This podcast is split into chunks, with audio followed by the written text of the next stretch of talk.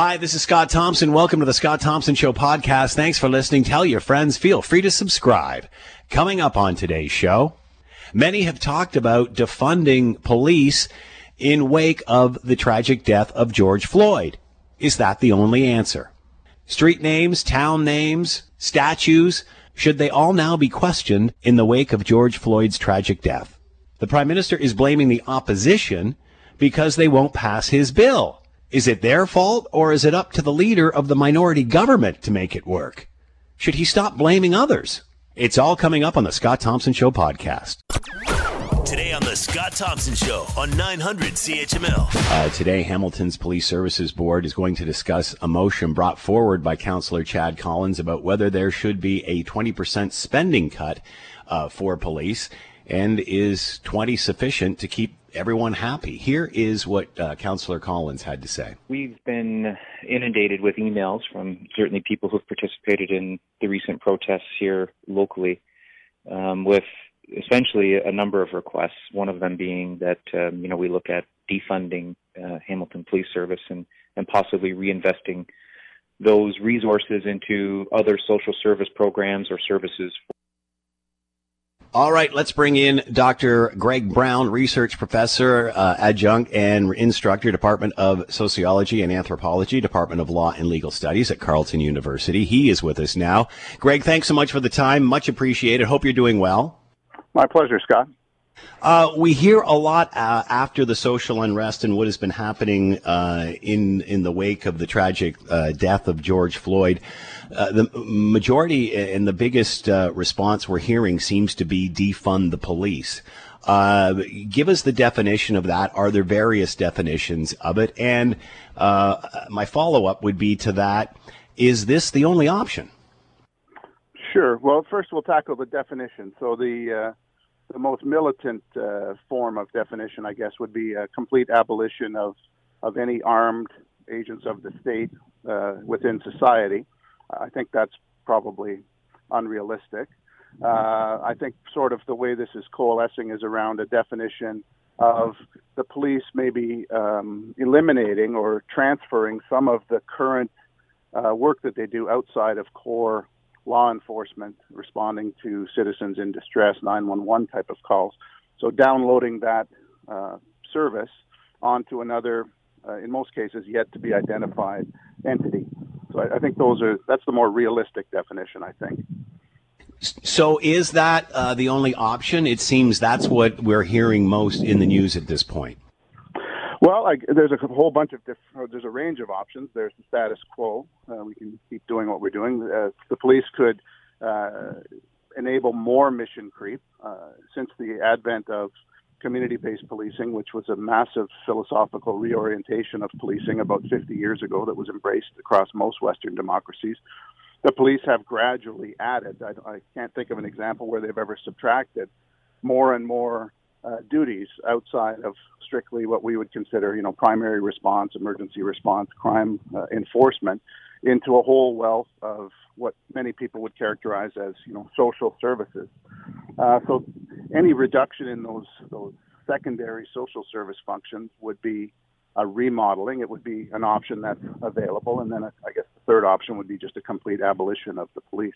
In the mid ground, which is where I think we're going, uh, I'm excited that we're having this this discussion. A lot of things have happened in policing. There hasn't really been a robust uh, discussion amongst the community about what exactly they want their police officers doing, and more in point with my research into the phenomenon of depolicing, which is police officers uh, electing not to engage in discretionary or proactive functions. There really hasn't been a conversation about how police officers feel about this mission creep and adding on these extra responsibilities to their core duties. So I think this is a, a good conversation that we're having. Uh, it is, and it's going to be it's going to be fascinating to see what happens moving forward uh, with this. Uh, another thing I wanted to touch on, and you mentioned here uh, just a minute ago, is that uh, it seems that every year every, uh, we're asking police to do more and more. Um, a lot of uh, these same groups are asking for police to be better trained with mental health issues, uh, better trained with uh, hate crimes, cybersecurity, terrorism, and such. Are we asking them to do much. And it just seems odd that we're, we are doing that, yet now we're talking about defunding them. Well, Ontario provides an excellent platform for, for what, what you're talking about. So many years ago, it was decided by policymakers that it was inhumane to incarcerate seriously mentally ill people in, in sanatoriums and mental health facilities. Essentially, they would be locked up or warehoused away from society. And so there was a decision made that that wasn't humane. The idea was that these people would be sent out into the community. There would be extensive community supports or community based mental health. But somewhere along the, the rollout of that model, they forgot to implement the whole second part, which is the community based health, uh, mental health uh, facilities. And so that's what accounts in any major city. I'm situated in Ottawa. You'll see uh, you know, I've done research with the Hamilton Police. I've been in your city. My son did his master's degree at McMaster in, in journalism, so I'm quite familiar with your city. You'll see hundreds of homeless people scattered around. These people aren't receiving medical attention or psychiatric assess, uh, assessments. They're not being given medication, and so basically by default, uh, dealing with those mentally ill individuals in the community fell onto the police just because there was nobody else around yeah. to do it. And so we've never really had a conversation about is that something that the police should be doing? Certainly, with the kind of training police officers in Ontario receive, I would suggest the answer is no. To become a clinical psychiatrist, uh, you're looking at uh, a PhD.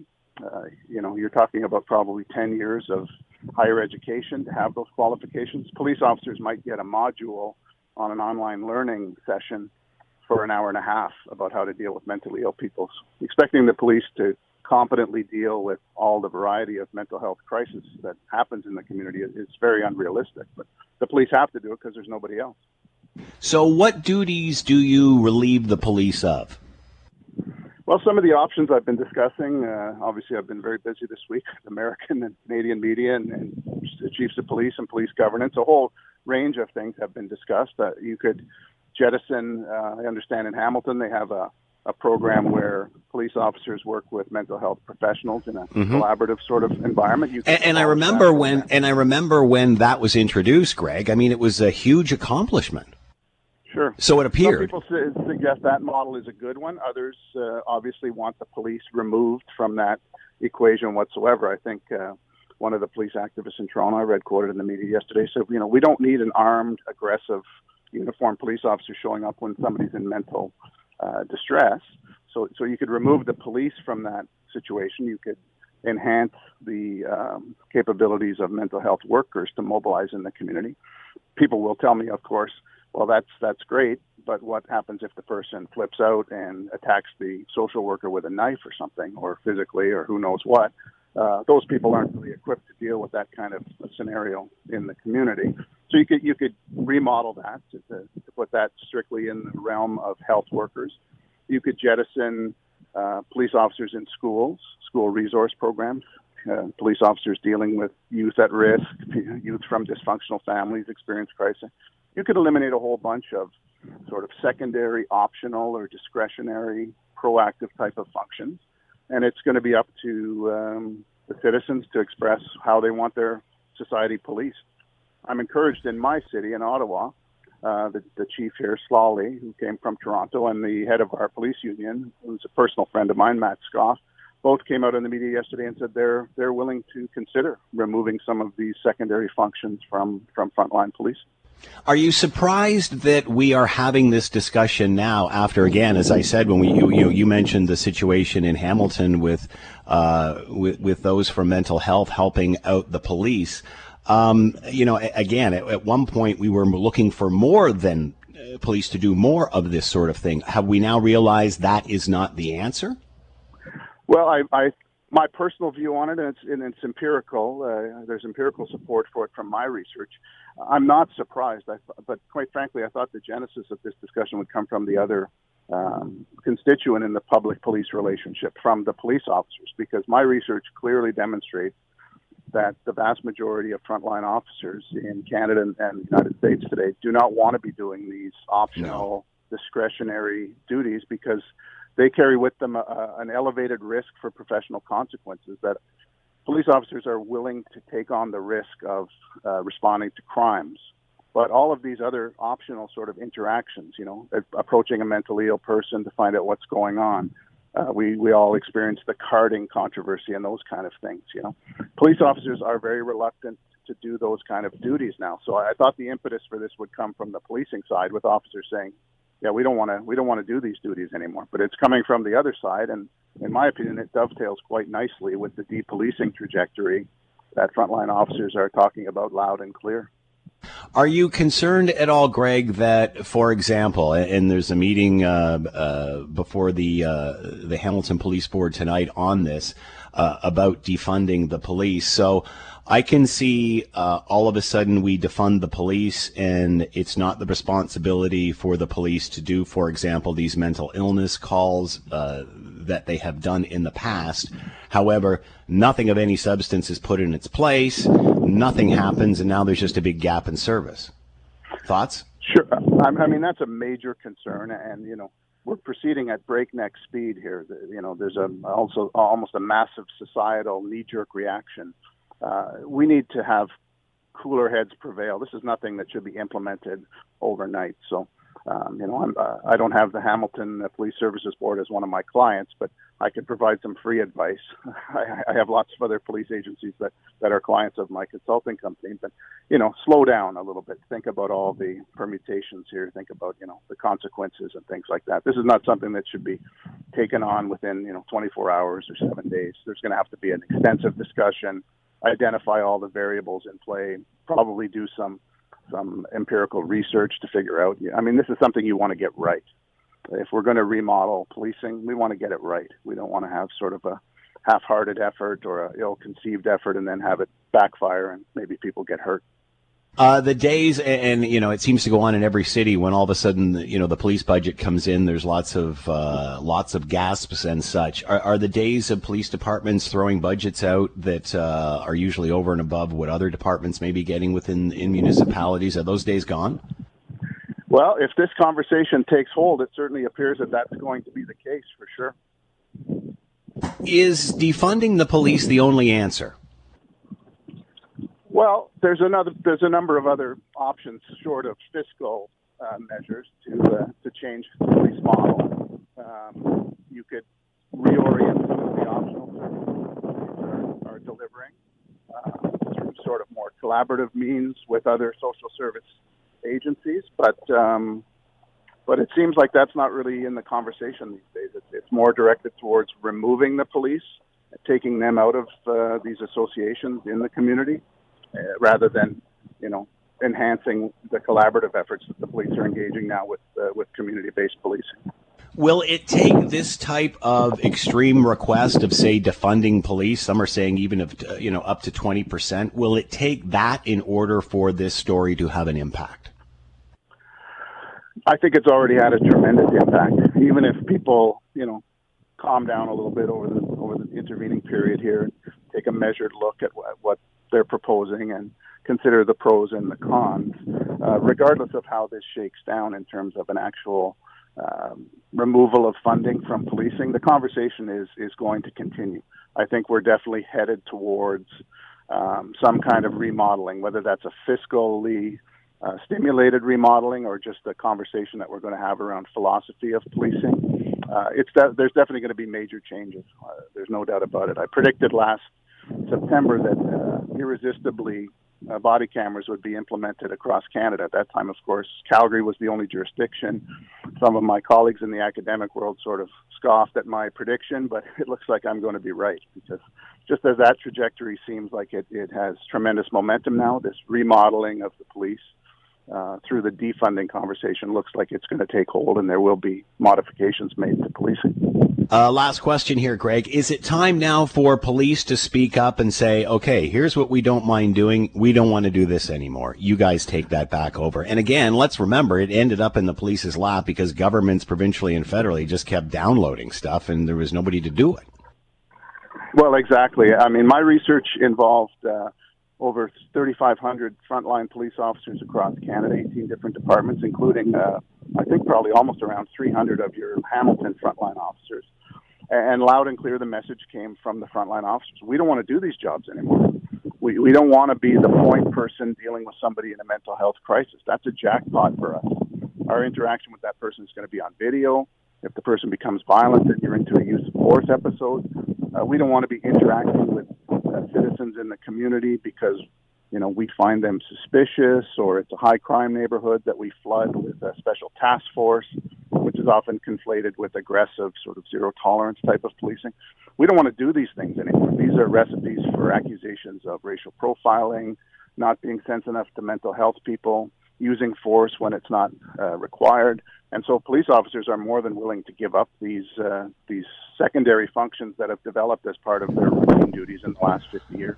Are the same people who are now asking to defund the police the same people who asked for these secondary uh, uh these secondary responsibilities, as you put it? Well, that's a very interesting question, and uh, one I, I, actually don't have the answer to. I mean, I, I like to base my my opinions around some empirical evidence. I suspect probably they are, um, but I but I can't say that with any kind of data uh, supporting my view. But but for sure, there was lots of calls for you know the police need to do more. You know, we need to help these impoverished communities. That was the whole. Um, uh, nexus for the mm-hmm. introduction mm-hmm. of the community-based police model. So, uh, I guess opinions change over time, and, and we're looking at a, a revolution in uh, in policing. Dr. Greg Brown has been with us, research adjunct professor, Department of Sociology and Anthropology, Department of Law and Legal Studies at Carleton University. Greg, thanks so much for the time and insight. Much appreciated. Be well. Anytime, Scott. Take care. You're listening to the Scott Thompson Show podcast on 900 CHML. All right, talking about uh, uh, the social unrest and the conversations that are being had in the wake of the tragic death of George Floyd. Uh, we've just talked about uh, defunding uh, the police and the movement behind that. Also, uh, a movement on to remove any statues uh, related to the cause or uh, even petitions to change the names of street. A Toronto man has launched a petition that asks uh, City Council to rename Dundas Street. Uh, which of course raises the, the question should we consider re- renaming the area known as Dundas here in Hamilton? Uh, Ameil Joseph, assistant pres- uh, professor with the School of Social Work at McMaster University, was on with Bill Kelly this morning. Here's what he had to say. When you think about Dundas as the town, it would be hard to not think about all of these other towns and these other streets that have been implicated in colonial nation building projects. You could think about renaming a place like Dundas to uh, something around Coote's, as it was before. Uh, but mm-hmm. Thomas Coote himself was, you know, a British officer. You can think about John Graves Simcoe, who people have also thought about particular violent history associated with John Graves and removing his name from a number of things. But then you would have to think about Bathurst and yeah, and Jarvis. All right, and uh, other interesting note on this from the sports world: NASCAR has announced that uh, it is demanding that uh, everyone who attends uh, a race or a function under the NASCAR banner know Confederate flags, which, if you know, are, are widely seen in the infield of uh, of some of the races. So, what should be done when it comes to statues or street names or or town names, for that matter? Let's bring in Bernie Farber, chair of the Canadian Anti-Hate Network. He is with us now. Bernie, thank you for the time. Hope you're doing well. I am doing well, Scott. I hope you're doing well as, as well. Yeah, we're all in the same boat, you know, trying yep, to move along and get along with this. Uh, all right, Bernie, we're at an unbelievable time in society. Let's talk about that first. Your thoughts of where we are.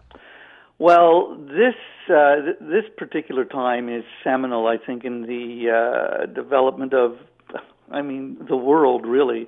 Um, the pandemic that's hovering around us has, I think, amplified pretty well everything.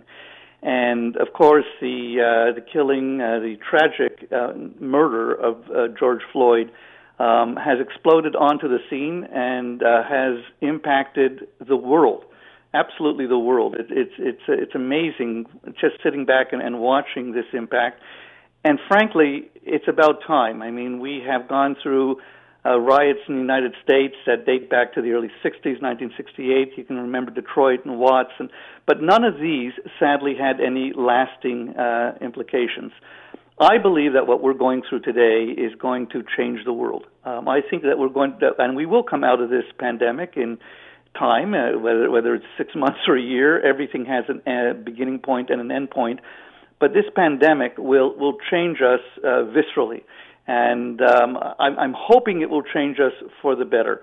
Um, we are seeing uh, demonstrations happening that I don't think, certainly in my lifetime, and I, you know, I was brought up as a baby baby boomer child, and I went through the 50s and 60s and 70s, 80s, 90s. I don't, I really don't think I have seen anything quite like this before.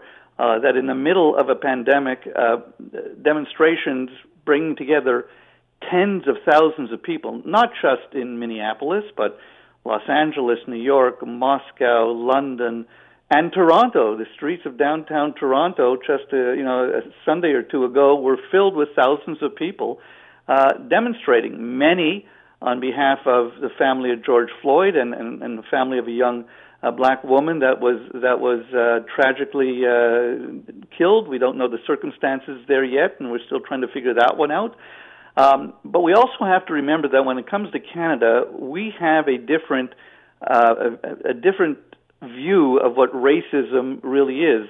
Um, where while there is undoubtedly anti-black racism and has been here for as long as Canada has been a nation, uh, the type of racism that really impacts Canada tremendously, of course, is anti-Indigenous racism.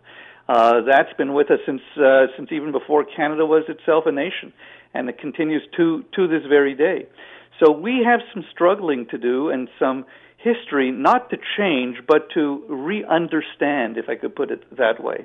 And so the calling for street, city streets to uh, names to be changed and for statues to be brought down, I believe are quite understandable, but ex- exceedingly complex to put into action.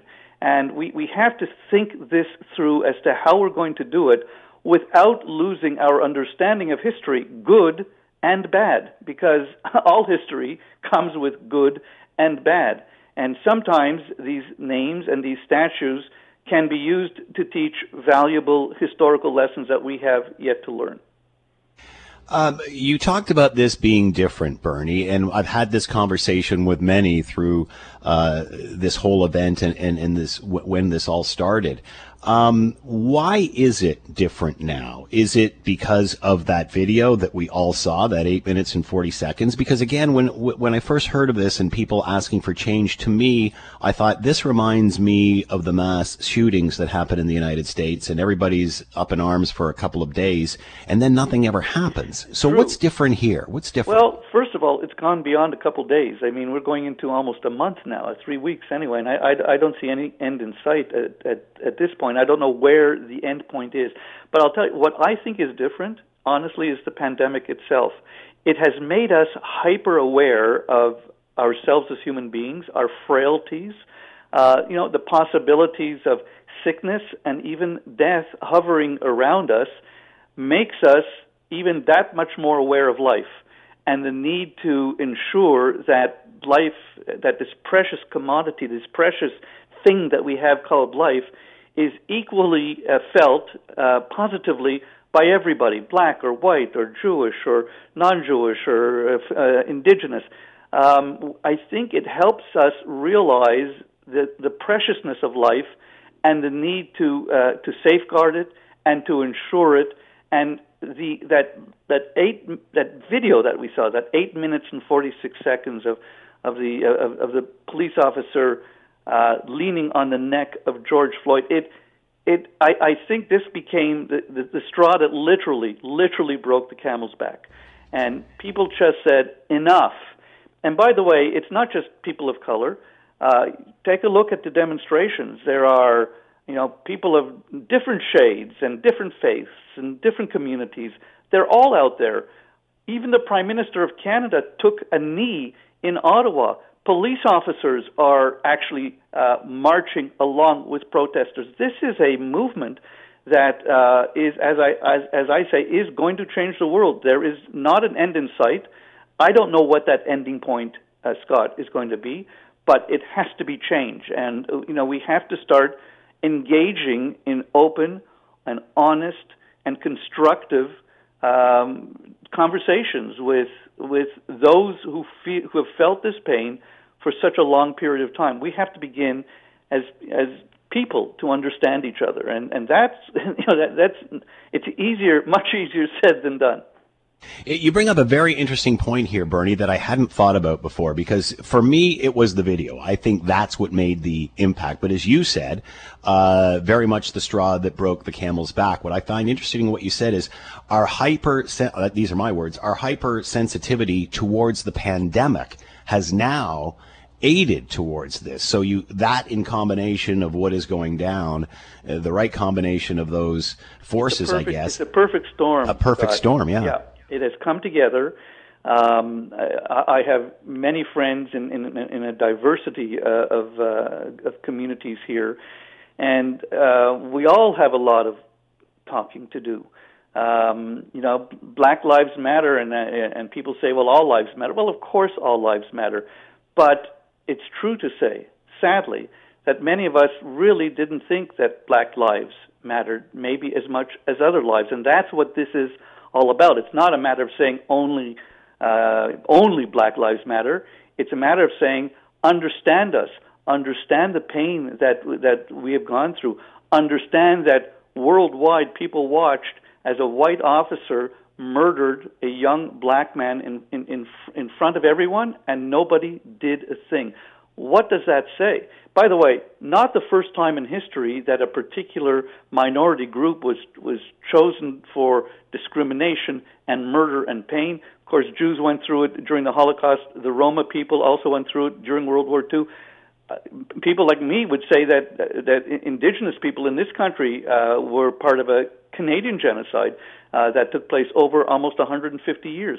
Uh, but here we are now. This has become the expression of pain of those who no longer are going to take it anymore. And I, I'm reminded of that great movie, whose, which name, of course, I can't think of, but uh, it was Peter Finch, who was uh, a, a, a reporter, a journalist, yelling out the window, "I'm mad as hell, and I'm not going to take it anymore." And this is, I think, what is happening. People are mad as hell because of everything going on, and they aren't going to take it anymore.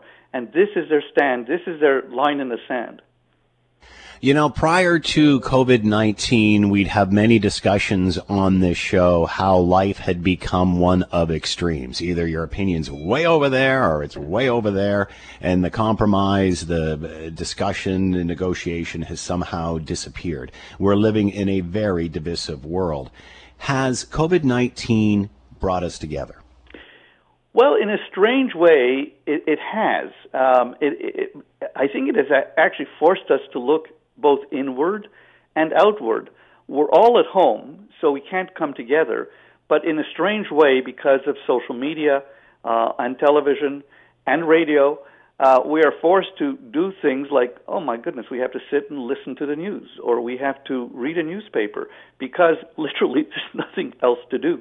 And uh, we're all seeing and reading and understanding the same thing. Now, look, let's be clear.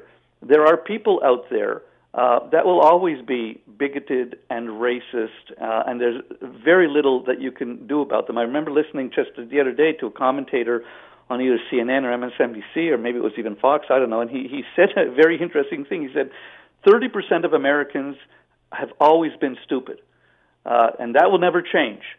But what has changed now is that people are seeing it for the first time in front of their eyes.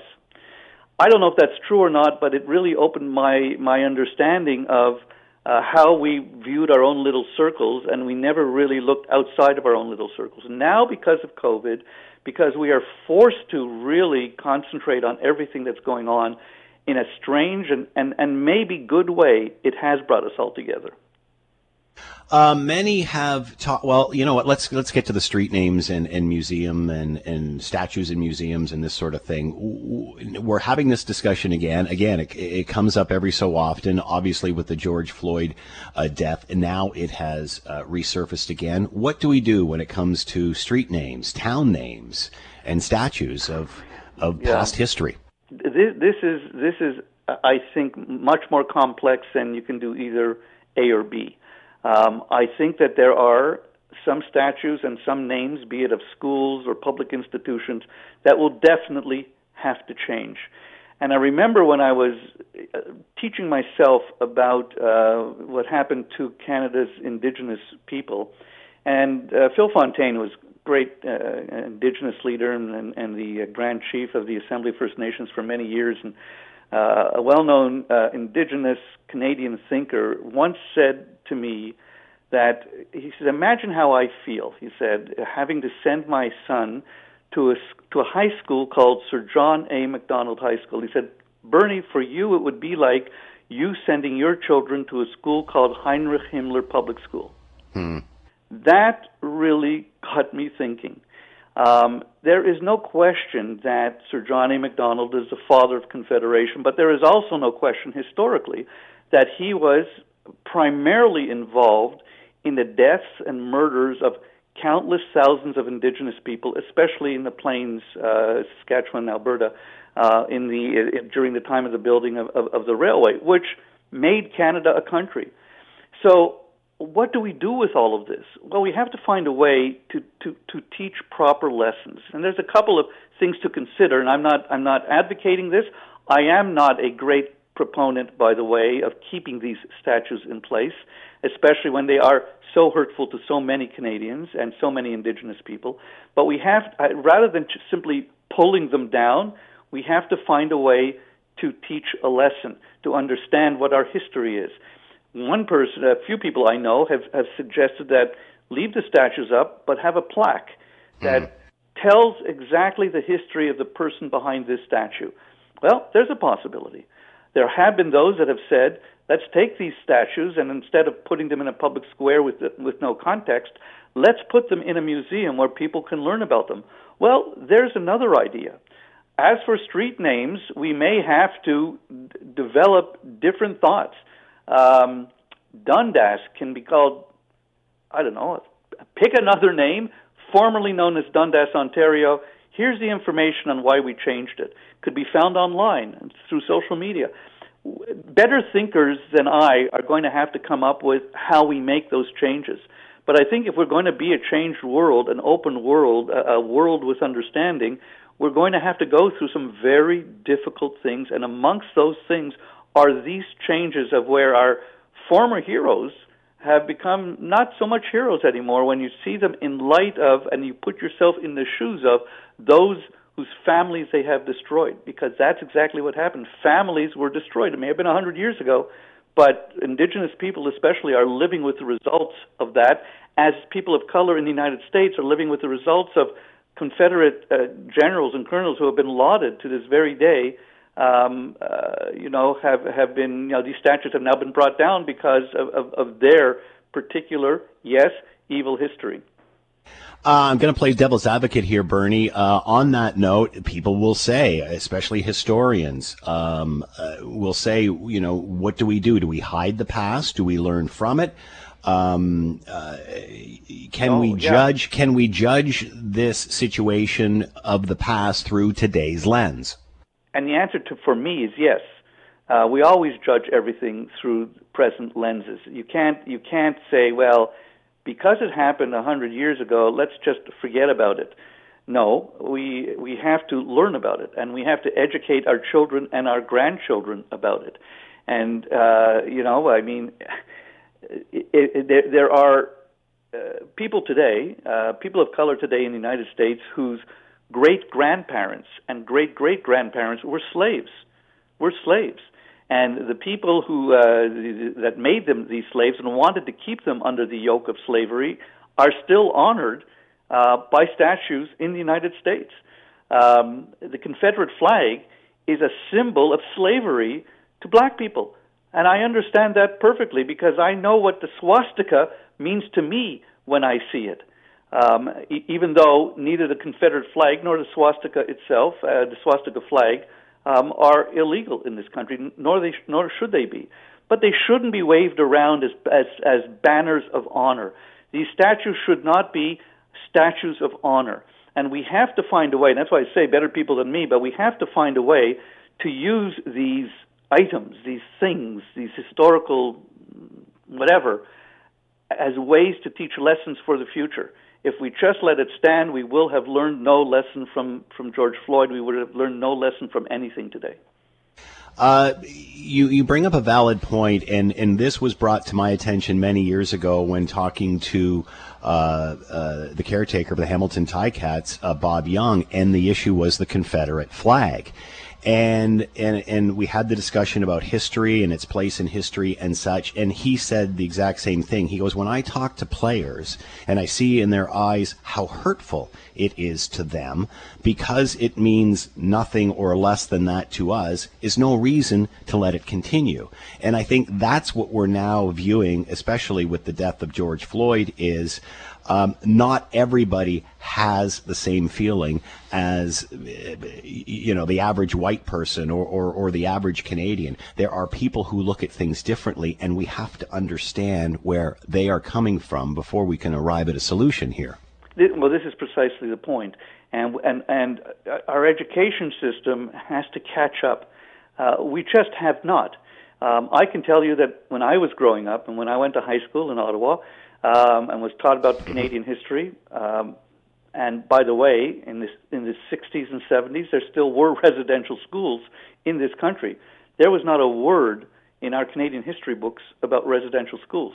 There was not a word about the manner in which Canadian authorities dealt with Indigenous people uh, in our history books. By the way, there was hardly a sentence about the Holocaust in, at that time either. That has changed.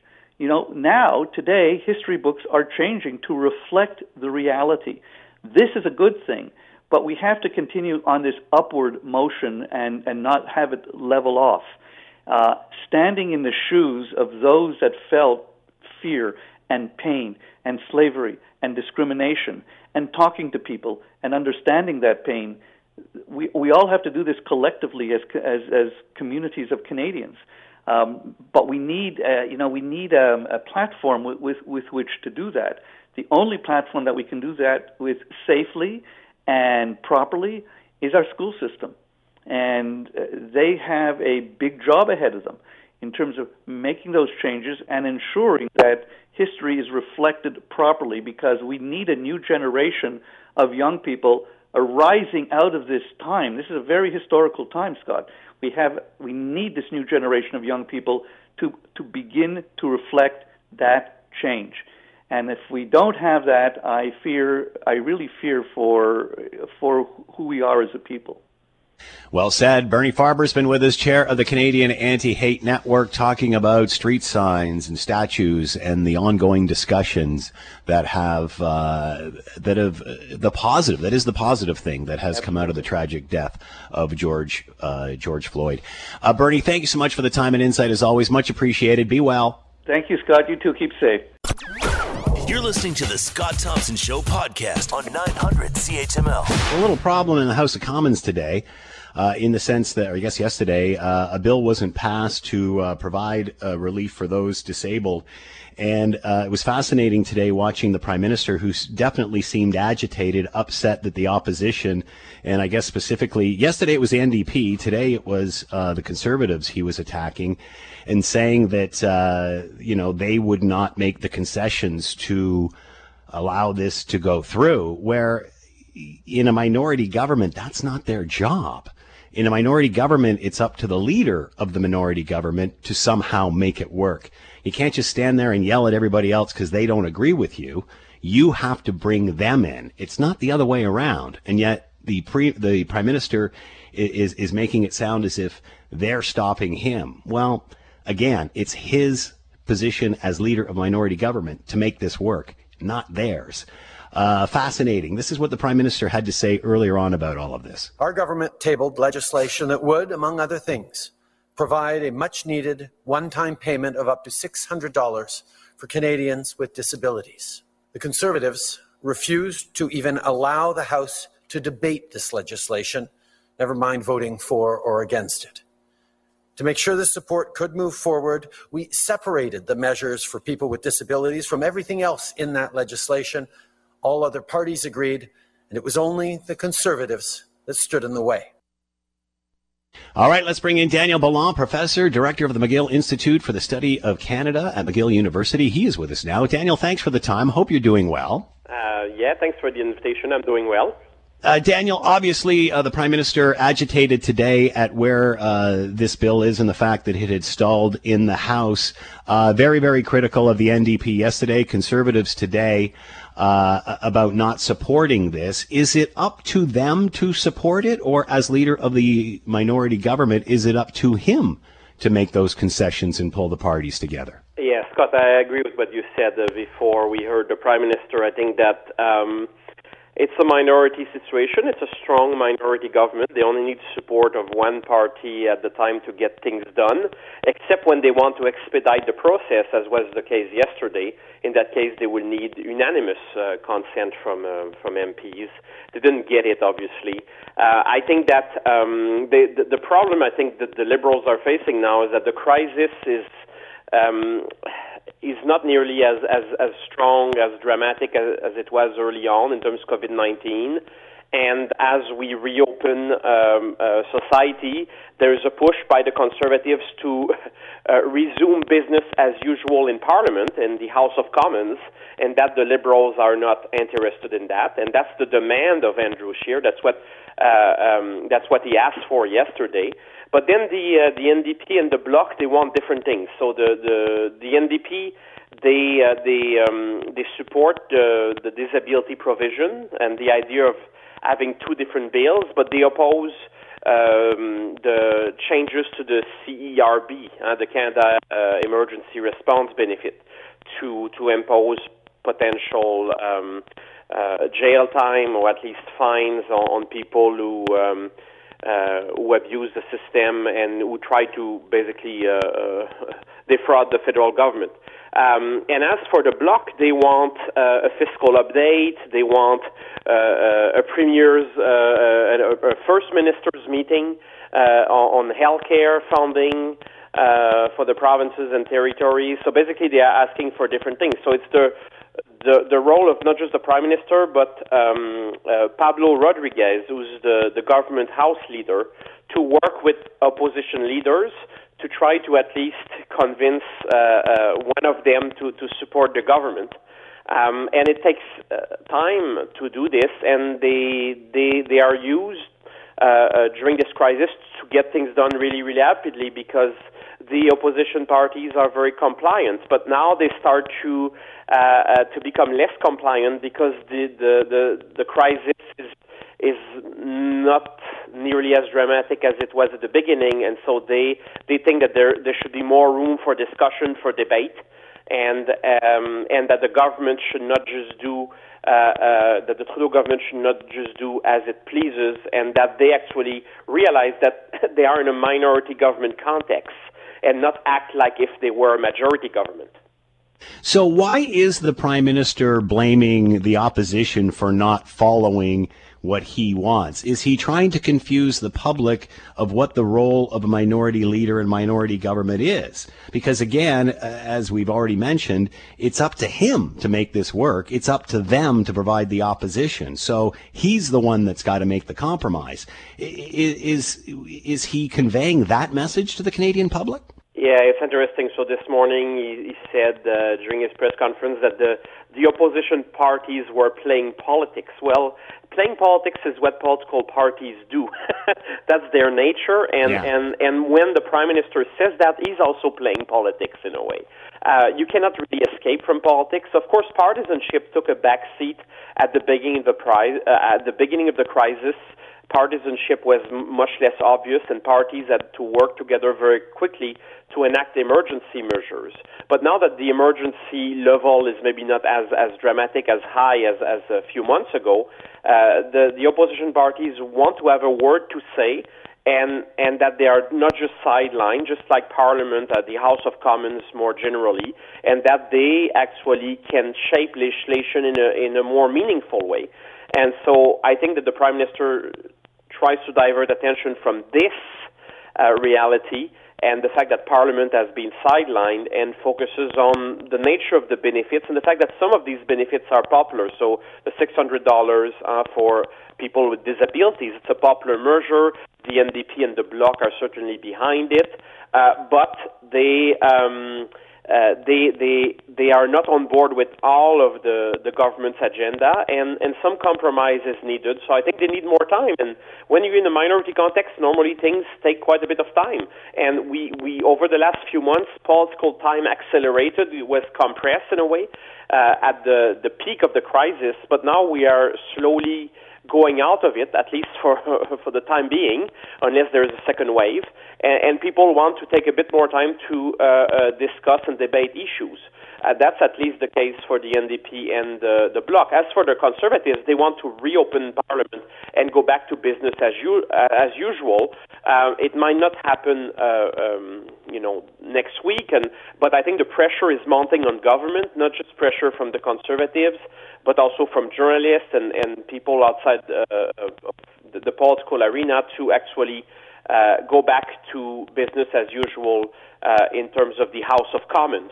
Um, and so we will see how it goes. But it shows that maybe that things will become a bit more difficult politically for the Trudeau government starting now, because uh, there is a sense that we have a bit more time to discuss the issues, and also we have big challenges to face, like growing deficits, and we still are waiting for a fiscal update from uh, from the the government, which is long overdue.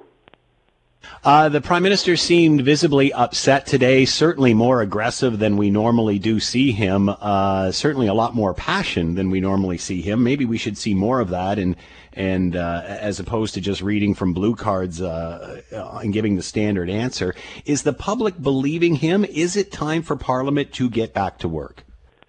Well, I think that uh, it has to happen sooner rather than later. Right? I, you know, this we live in exceptional times, but um, you know, these exceptional measures, especially, uh, you know, basically suspending regular um, the regular activities of the House of Commons and replacing that with this, you know, committee, special COVID-19 committee. I mean, this is something that uh, should should end sooner rather than later. And I think that um, you know, this crisis politically has been quite beneficial for the Trudeau government in the polls, if you look at public opinion, uh, and pretty bad for conservatives. And uh, one of the factors behind this, and that's why I think the conservatives are also so in a hurry to reopen uh, the House of Commons, go back to business as usual, is that the Prime Minister has this huge public profile, right? Because yeah. uh, uh, of television, he gets free TV every day, he has this press um, this press conference, and he's really the center of attention. And he, the federal government is sending checks to so many Canadians, uh, um, and people have rallied behind the federal government in in uh, um, this uh, time of crisis. Uh, so you know, maybe politically it's advantageous for the liberals to keep the the parliament the way it is now, which is, you know, uh, uh, basically sidelined. Um, but but I think that for the conservatives, they they really hope uh, that you know, Andrew Scheer could be on the floor of the House of Commons more regularly and, and, and to really criticize the government and have a bit more visibility. But of course, for the Conservatives, I don't think that things will improve uh, so much before they, they select their new yeah. permanent leader, and that will only be in late August. So that was delayed by COVID 19. So far, so far COVID 19 has been really bad for the Conservatives politically because they delayed the selection of their new leader, and also they um, they sidelined Andrew Scheer as the leader of the opposition because Parliament has been sidelined. Uh, the prime minister seemed agitated uh, today. Is this the end of the COVID nineteen honeymoon for him? Is this the end of the political isolation? Is it time to move beyond the black door of Rideau Cottage? Yeah, I think that uh, it, it might be the beginning of the end. Again, it depends how this situation evolves in terms of the number of cases. I think uh, we see here uh, in Quebec and in other parts of the country, obviously, but Quebec was particularly in, in a really bad situation, that things are improving uh, slowly, gradually. So at some point, people will want, um, you know, the House of Commons to to uh, resume its regular activities and people will want more accountability, will want a fiscal update, will want more transparency, and will want to discuss uh, to have more just more consultation before you know billions and billions and billions of dollars are spent. So it's normal at the beginning of a crisis of this magnitude that you know we did things really fast, like enacting the CERB, the, the, the Canada Emergency Response Benefit. Uh, but now we have to correct some of these policies that were enacted so fast that sometimes they were, you know, flawed, right? But maybe we should take our time, at least take instead of you know debating that for a few hours, taking a few weeks to. Uh, um, even if it takes you know uh, 10 days to do things right and to make sure that people are consulted about this. But in the end, it's all about politics. Uh, even when the prime minister says that the opposition parties are playing politics, he's a politician too, and the crisis has not erased that. It put partisanship to the backstage, but now it's back to the front stage. And today, I think, or yesterday, uh, was possibly a turning point. Daniel Béland has been with us, professor, director of the McGill Institute for the Study of Canada at McGill University. Daniel, thanks so much for the time and insight as always. Much appreciated. You be well. Thank you very much. Be well as well, and have a great afternoon. The Scott Thompson Show, weekdays from noon to 3 on 900 CHML. This is the Scott Thompson Podcast, available on Apple Podcast and Google Podcast or wherever you get yours. And don't forget to subscribe, rate, and review so you don't miss a thing. I'm Scott Thompson, and thanks for listening.